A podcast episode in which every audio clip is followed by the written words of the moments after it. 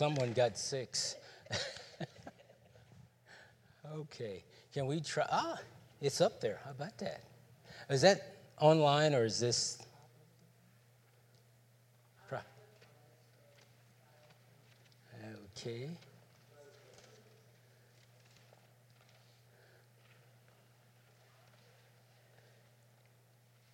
We're going to get this to work one of these days.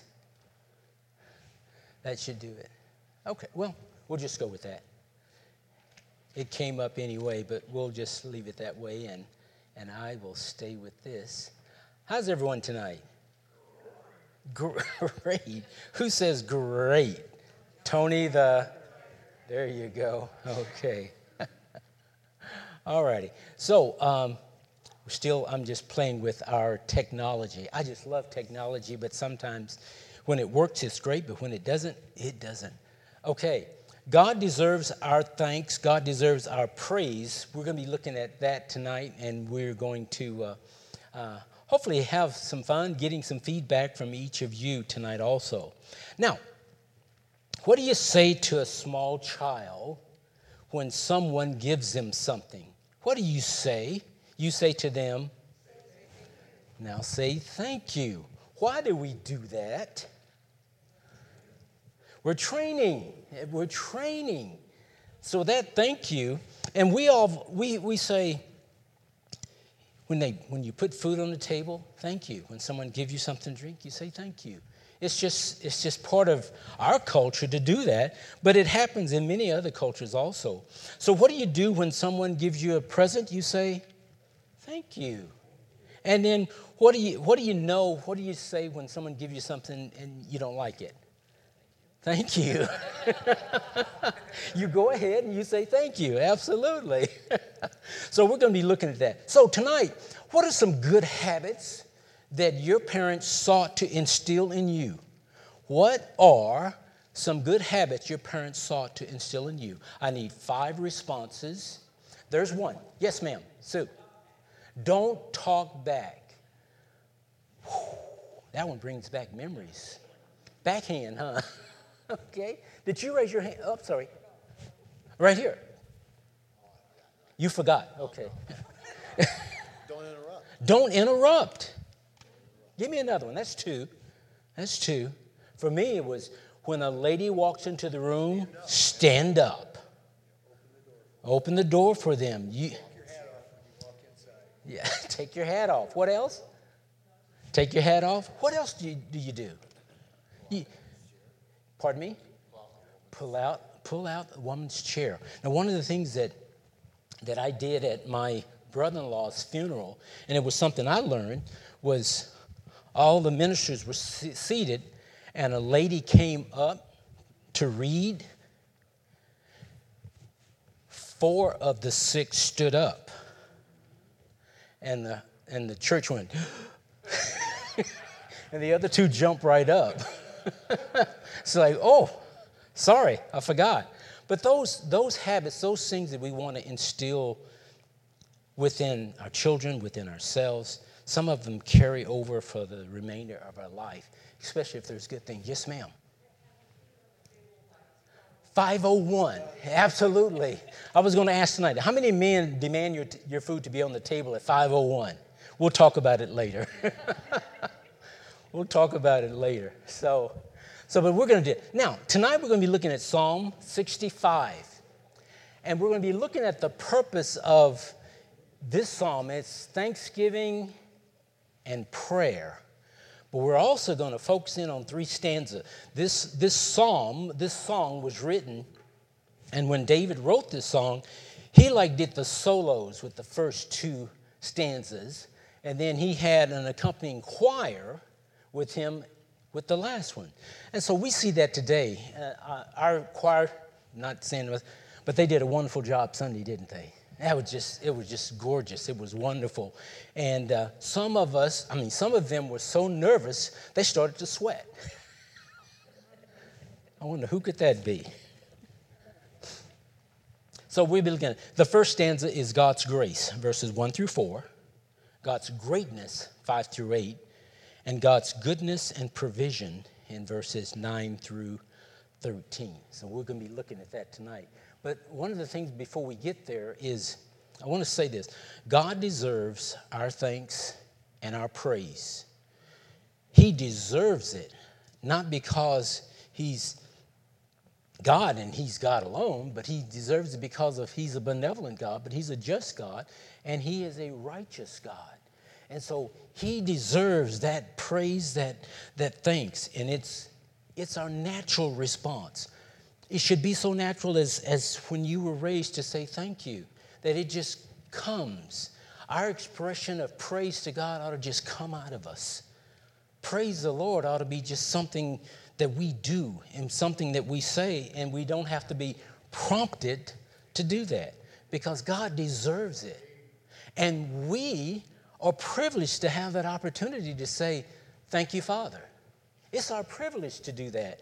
And so we are able to do that. Now, in, in Sunday school, we've been we've been studying the book of Genesis. And in Genesis, we've been talking about the, the covenant God. And a covenant God, he made so many covenants with us. And the covenants we're going to talk about here in just a little bit. But it's his agreement with you, his agreement with me, his agreement with Israel, his agreement in terms of that he cannot lie.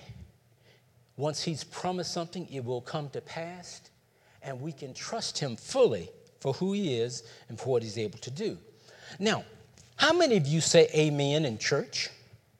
one, two, three, four, five, six, seven, eight, nine, ten, eleven, twelve. Some of you are raising your hands after I started counting. But how many of you, it's natural to, just to say amen?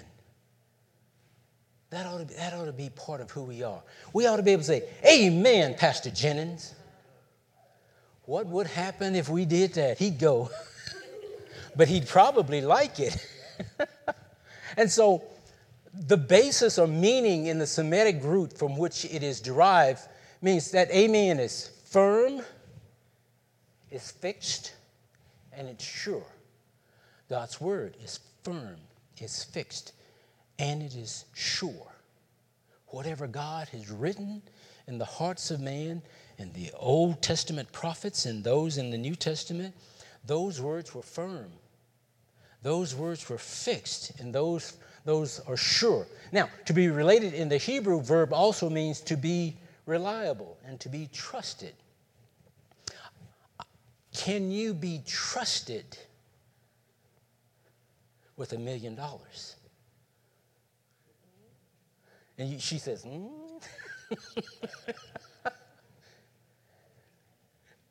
Can we be trusted?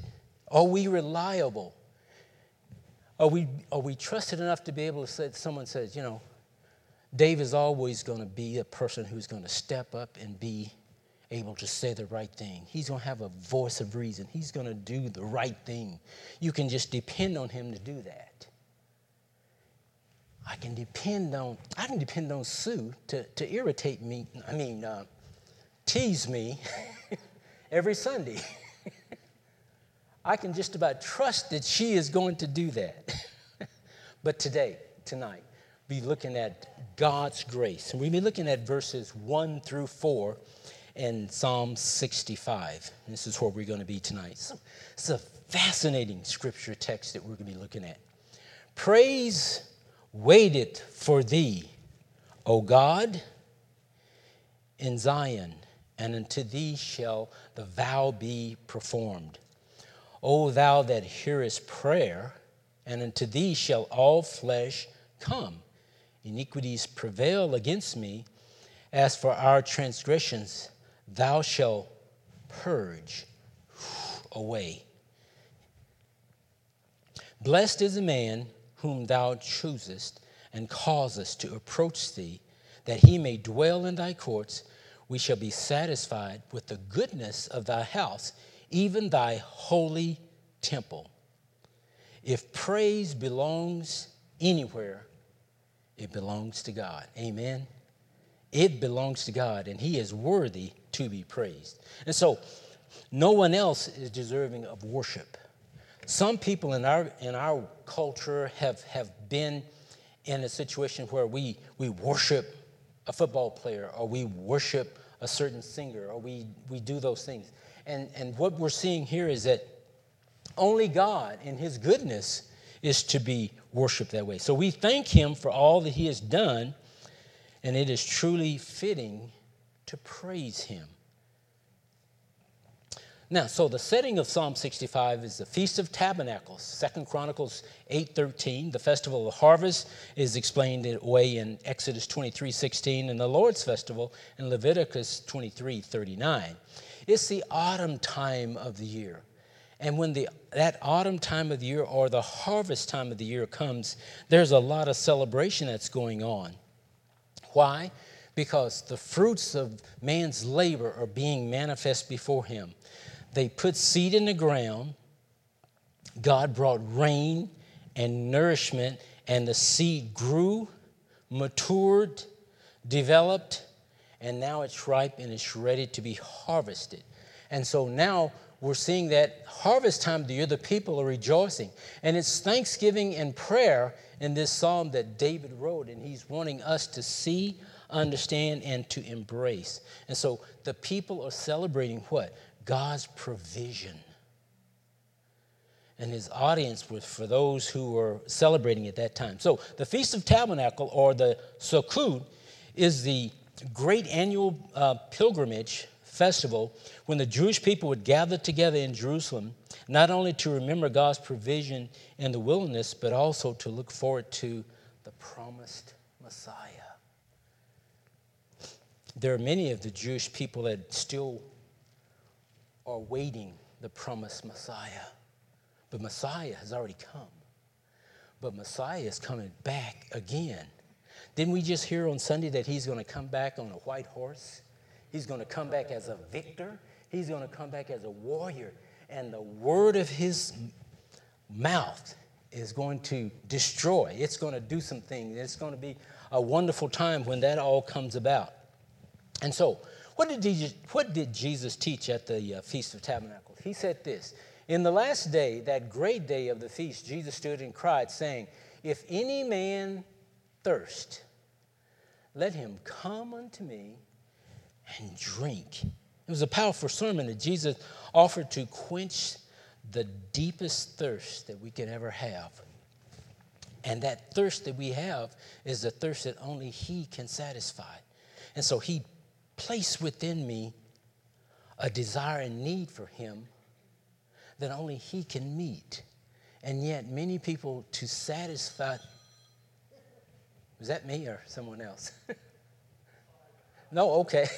I, it sounded like my phone. That's my that's my ringtone. You can't have that one. so, and so, let me go here. My PowerPoint went off. So, so the deepest uh, thirst that we have, only he is able to satisfy for us.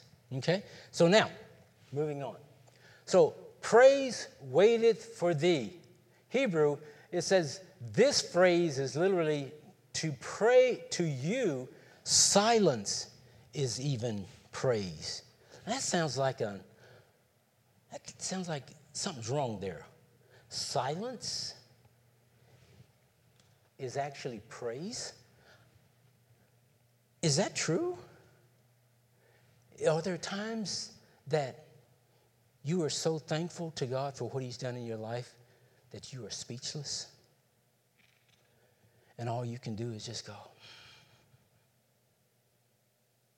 And it's praise.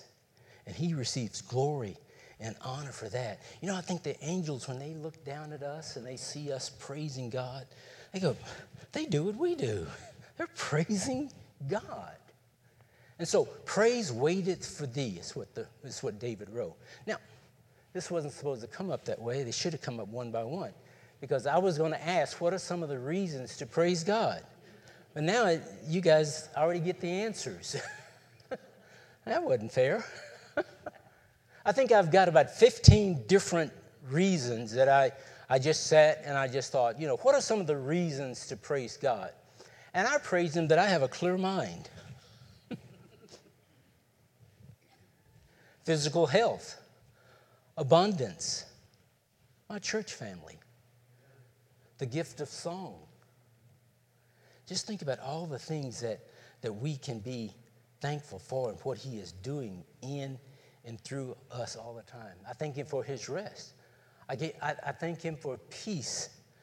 But I praise him and I magnify his name because of his anointing. Because without that anointing, without the fullness and the filling and the, the indwelling of the Holy Spirit of God, I'm left on my own. And I need that in order to navigate through this world that's raging with disagreements and evil and, and anger and hurt and all these things. So these are some of the reasons that I praise God. I praise him because of, and, and many, many more, but he satisfies my soul. Jesus said, if any man, let, let him come unto him, and, and he would give him something to get rid of his thirst. Okay? Now, verse two. Hearest, oh. Verse two. Hearest prayer. So, Psalms thirty-four, fifteen through seventeen. It's kind of, an, kind of a, a close parallel. The eyes of the Lord are upon the righteous, and his ears are what? Open to their cry. The face of the Lord is against them that do evil, to cut off the remembrance of them from the earth. Verse seventeen. The righteous cry. Now, what did we just hear about the righteous up in verse fifteen? His ears are open unto their cry. And so the righteous cry, and the Lord heareth. So he's kind of doubling up upon that. So the Lord heareth and delivereth them out of all their troubles. All of the troubles. Not just part of them, but all of them. And how many troubles are there? I mean, have you ever had any troubles in your life? One or two? You ever had a couple? Now, what did, they used to call you what? Unruly Julie. You had some trouble. That is the truth, though, isn't it? Why are you turning red? The righteous cry, and the Lord hears. Oh, God, help me. Oh, God, be merciful unto me, a sinner. And he hears. And not only does he hear, he's ready to come, and he's able to deliver me out of all my troubles. Okay? Now, how can rebels like us enjoy such a gift? How is it? Because of God's divine ability to forgive our sins. Man, I have really enjoyed the study of the book of Genesis. It has just been awesome. But when I think about God's ability to forgive sins. And here's what's even better. And remember them no more. Amen. Now, I remember it, but he remembers it no more. Think about that. How many of you had pity parties? Woe is me, woe is me. I didn't get my food at five oh one. Woe is me. But he forgives our sins. Now, here's the other thing that's really kind of interesting. We can't repay the gift or exchange such grace and redemption. How many of you ever played Tradesja when you were growing up? Tradesja. Trade, T R A D E, Tradesja. Okay, Tradesja. Now, I had a big white marble, and my friend Steve Wright lived across the street. He had, this is this is a long time ago now, he had two cat eyes. Steve, I trade you for those cat eyes. Well, if you give me that big white one and two more, maybe I'll give you the cat eyes. I don't have to bargain with God. It's settled in heaven. You know, I'm his child, and I don't have to try to repay him. We cannot reimburse him. I get that. But we can express what? Gratitude in his presence. Wouldn't it be something else if Sunday, and I don't say this to try to make it happen, but but there there are those services, and I've been in those, where the Spirit of God is moving amongst His people, and there are people waving their hands, and there are people in, in quiet, just humble adoration, just praising Him, and the whole building was just in a hush, but yet there was demonstrations of praise going on. It's just incredible. Now, many of us think, you know, a bunch of people jumping up, waving their hand and screaming loud, but this one was a, this had a different feel to it. It was just, it was just awe. God, that Jesus' name was being magnified, and people were coming to a saving knowledge of Jesus. And as they came forward crying, that's all you could hear was just a crying. But not only the crying here, the crying of loved ones in the in the audience that was crying because a lost soul had come to Jesus. And their heart was just broken, that God had broken them and brought them to His saving grace and His saving knowledge. It's just an excellent thing. Now, better hurry. God's greatness. By terrible things in righteousness wilt thou answer us, O our God, O God of our salvation, who art the confidence of all the ends of the earth, and of them that are far off upon the sea, which by His strength set it fast the mountains, being girded with power, which stilleth the noise of the seas, the noise of their waves, and the tumult of the people. They also that dwell in the uttermost part are afraid of thy tokens. Thou makest the outgoings of the morning and the evenings to rejoice. Now, verse eight is almost one of those glory, hallelujah, thank you, Jesus moments. Look at that. Thou makest the outgoing of the morning and evening to rejoice. We're going to we're going to exegese that a little bit more here in just a second, but I want to move on just a little quickly here. But righteousness of God. God's mighty acts are always in full harmony with His righteousness. Now, how would you describe God's righteousness? Anyone. Holy, perfect, just. You can't answer anymore, that's two. What else? What else? Faithful. Love, absolutely. The righteousness of God. He can't, he doesn't entertain evil. He is also going to hold certain people, all of us, accountable. But in love and in mercy, He will judge us. Remember when David, Nathan came to David, and he told him the story about the guy who took the ewe lamb from this family. And David went, boy, let's let that guy have it. That is just not right. And Nathan said, you are the man. Whew. Can't imagine what went through the mind of David at that moment. Talk about oh, conviction that was so strong, it probably drove him to his knees.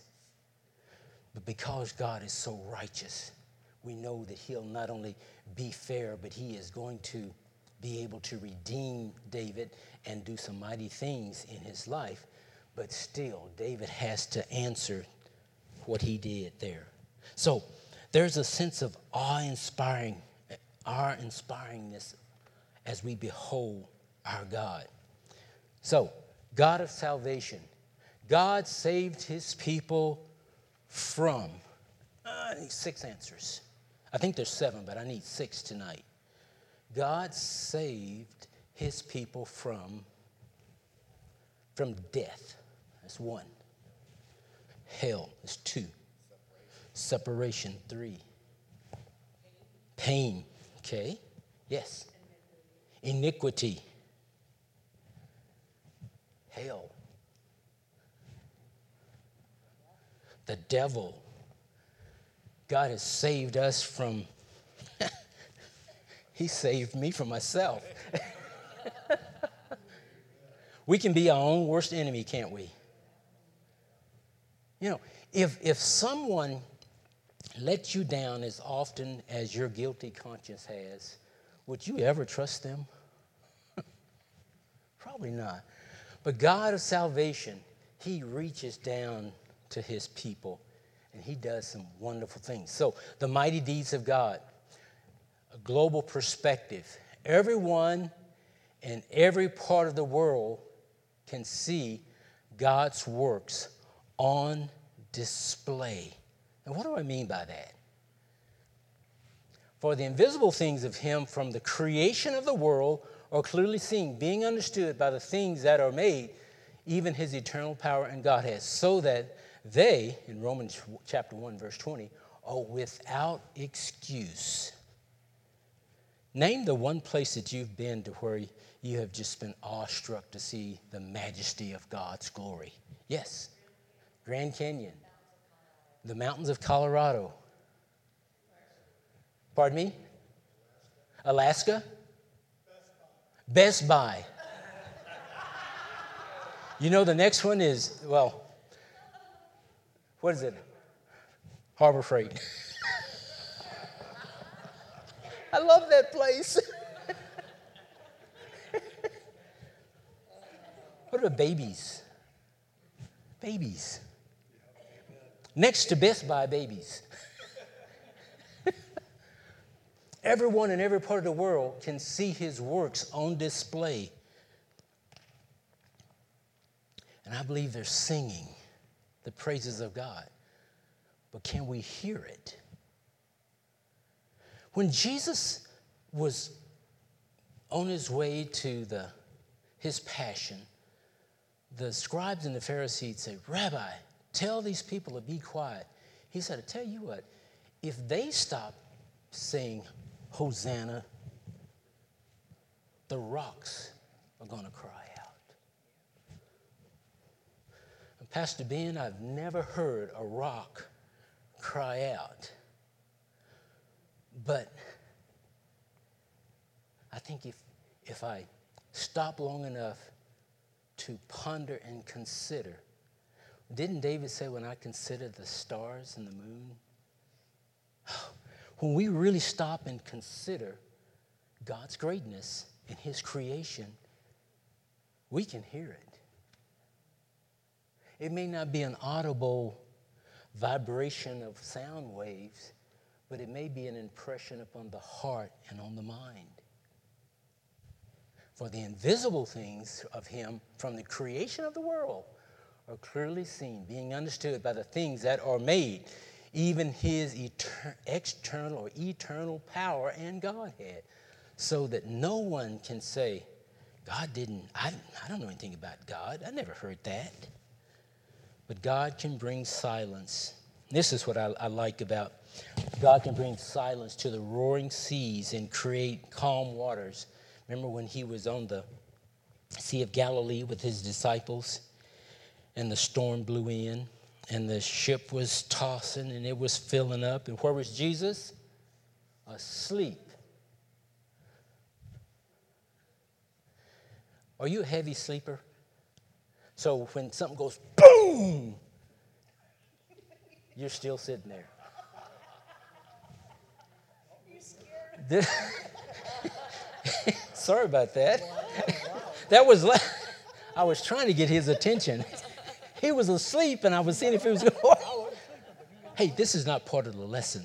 Pastor's back over there. Stop it. Now, where was I going with that illustration?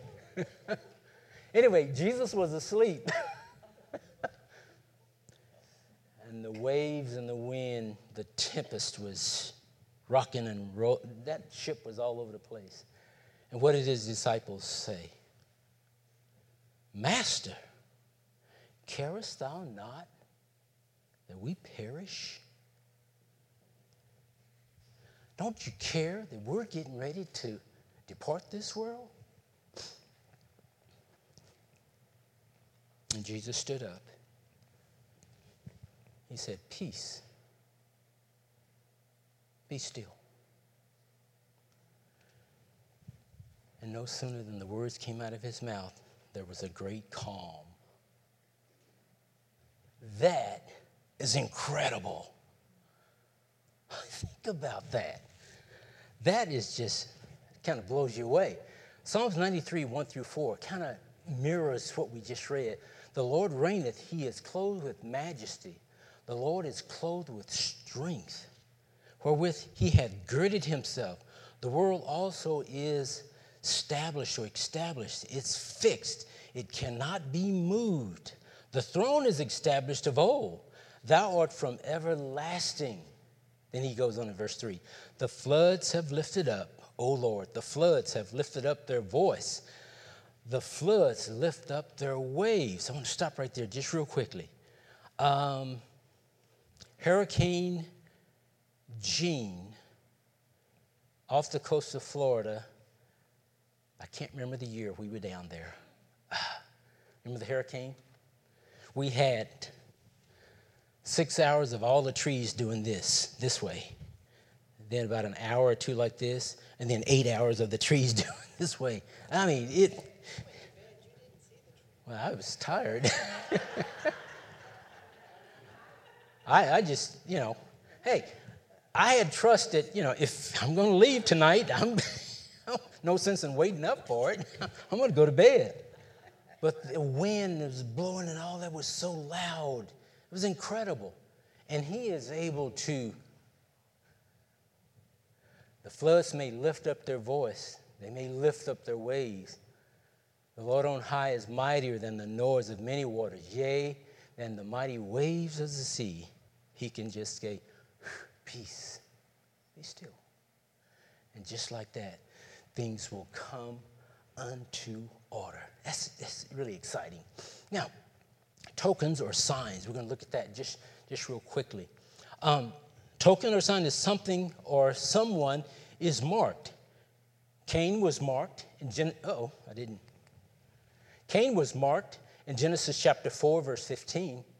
Rahab the harlot. How, what was she marked for? What was Rahab the harlot? What did she say to the spies? Remember she said, remember me?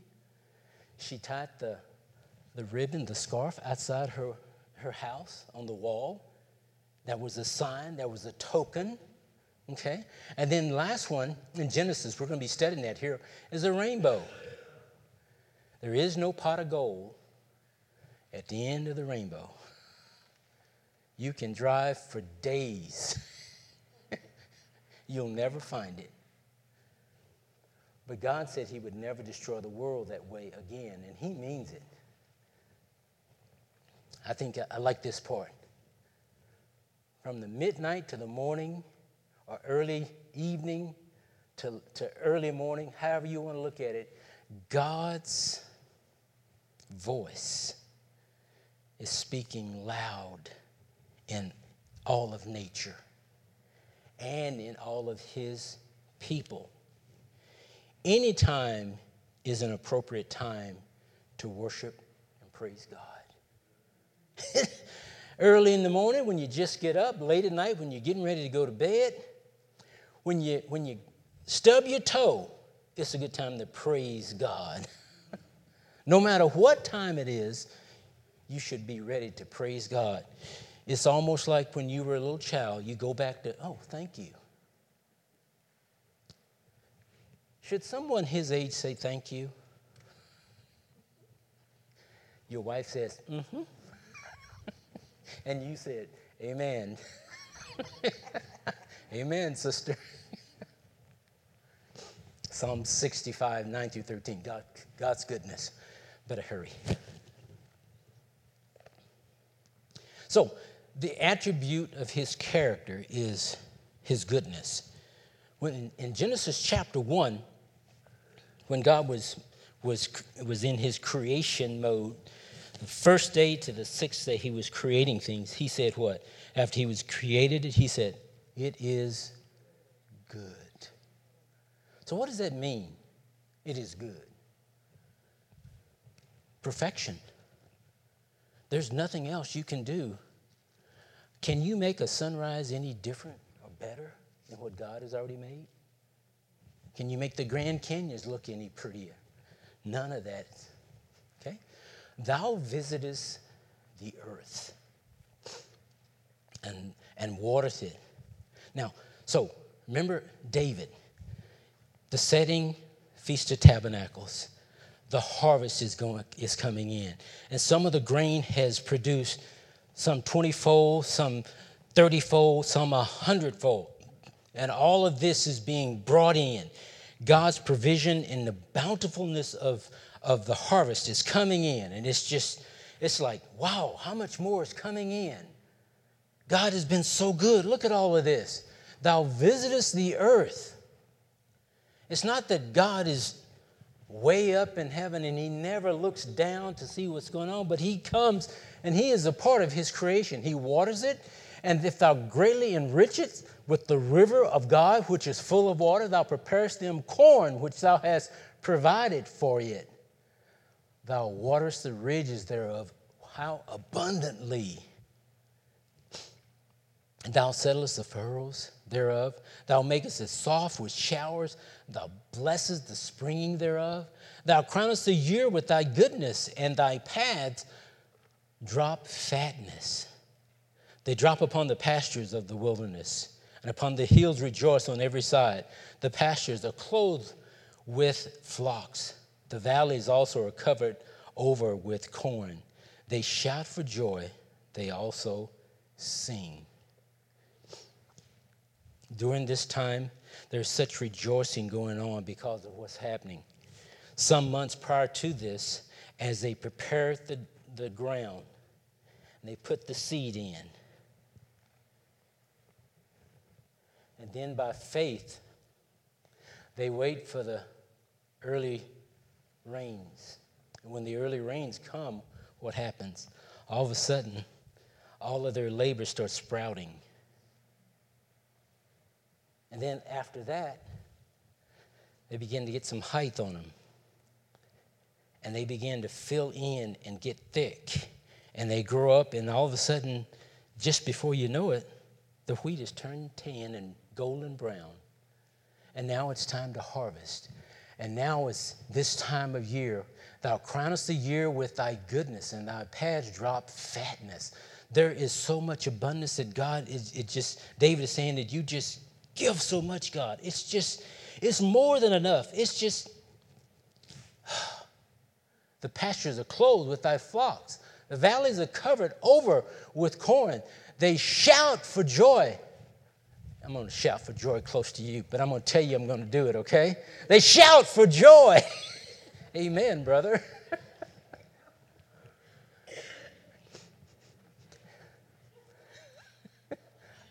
I love you too. Uh-oh. Many people don't believe in God. We call them atheist. The fool has said in his heart, there is no God. The Bible calls him a fool. You know what else I, I learned when I was a young boy? Never call anyone a fool. Never spit on anyone. Never sweep out of your back door at night. That one I'm still wrestling with. Old wives' tale or something. Large number of people who believe in a detached God and that he created everything, but he's not interested in us anymore. He just did his thing and he's he's gone. Deuteronomy twenty-eight twelve, the Lord shall open unto thee his good treasure. Sometimes God blesses us in spite of us.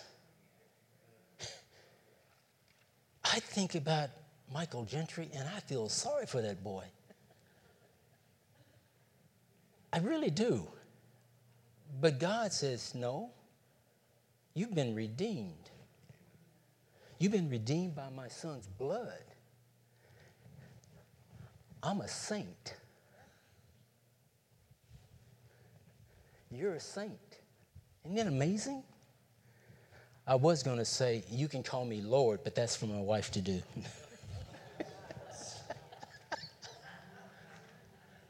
the, he, the heavens to, to give the rain into the land in his season, and to bless all the works of thine hand, and thou shalt lend unto many nations, and thou shalt not borrow.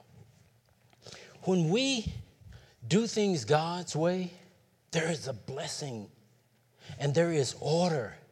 And I don't think America would be as bad off as we are right now if we could go back to being a Christian nation. We're not a Christian nation anymore. We are a nation that has some Christians, but even few in number, we have a mighty God. And that mighty God is able to turn the tides and change the course of things here on this earth. What did Pastor say on Sunday? That God has the king's heart in his hand. He can move however he wants to. He can wake Joe Biden up and get him to do some things that nobody would think is possible. We got to pray for our leaders. And the church said, amen. amen. That doesn't look very good on the screen up above. Mine looks really nice. I was going to go through the process there, but it looks so bad, I'll just keep going. This is a picture from over in Israel. I can't tell you the ex- exact location, but and you stand there and look out across there, and if you can say that there is no God, and we just came here all of a sudden, and it took billions and billions and billions of years for, for nothing to become something and then blow up in the Big Bang, and then somehow or another gravitate back to each other again. Whew. You meant, Carmen, you used to be primordial slime. that, that's a compliment, and if there ever was one. No, I wasn't. I was made in the image of God. I mean, there was no, there was no, let me see now, what am I going to do? If I'm going to make man in my image, what should he look like? How should he act? Should I give him two ears or one? Should I give him a half a brain? He were, we were made in his image. The eyes of the Lord go back and forth over the world. His ear is open to the cries of the righteous, his people. His heart is tender and giving for those, his people. I got two minutes. I'm going to do it. Isaiah fifty-five, ten and twelve. For as the rain cometh down, and the snow from heaven, and returneth not thither, but watereth the earth, and maketh it bring forth and bud, that it may give seed to the sower and bread to the eater, so shall my word be that goeth forth out of my mouth. So we've talked about his hearing, his seeing, now his word. It shall not return unto me void, but it shall accomplish that which I please, and it shall prosper in the thing whereto I sent it. As God's word goes out, it may look like no one's coming around and seeing what Pastor Ben is saying, but as Pastor Ben preaches the word and as the Sunday school teachers teach the word, people are going to hear it, souls are going to be converted, and lives changed. But I think sometimes we get caught up wanting to see the changes happen real fast. But God, in the way he moves in the hearts and minds of people, does it in a different way. For ye shall go out with, what? Joy. There's, there's a song. I'm trying to remember it. Joy unspeakable. I'll come back to it. You shall go out and be led forth with peace. The mountains and the hills shall break forth before you into singing, and all the trees of the field shall what? clapped their hands. Oh, this is a metaphorical image that should move us to see that all God has done for us and add our voices of praise. If the trees can praise, so can I. If the rocks can praise, so can I. If the children who are, the little small children out of, out of the mouths of babes and sucklings can praise, so can I. Let everything that is within me praise and bless his what? His holy name. When you look at creation, do you hear its song? Psalm sixty-five. The purpose was thanksgiving and prayer. The stanzas was his grace, his greatness, his goodness, and his provision. Give thanks with a grateful heart. Give thanks to the Holy One. Give thanks because he's what? Given Jesus Christ, his Son. Thank you, Lord, so much for this evening and for what you have shown us in your word.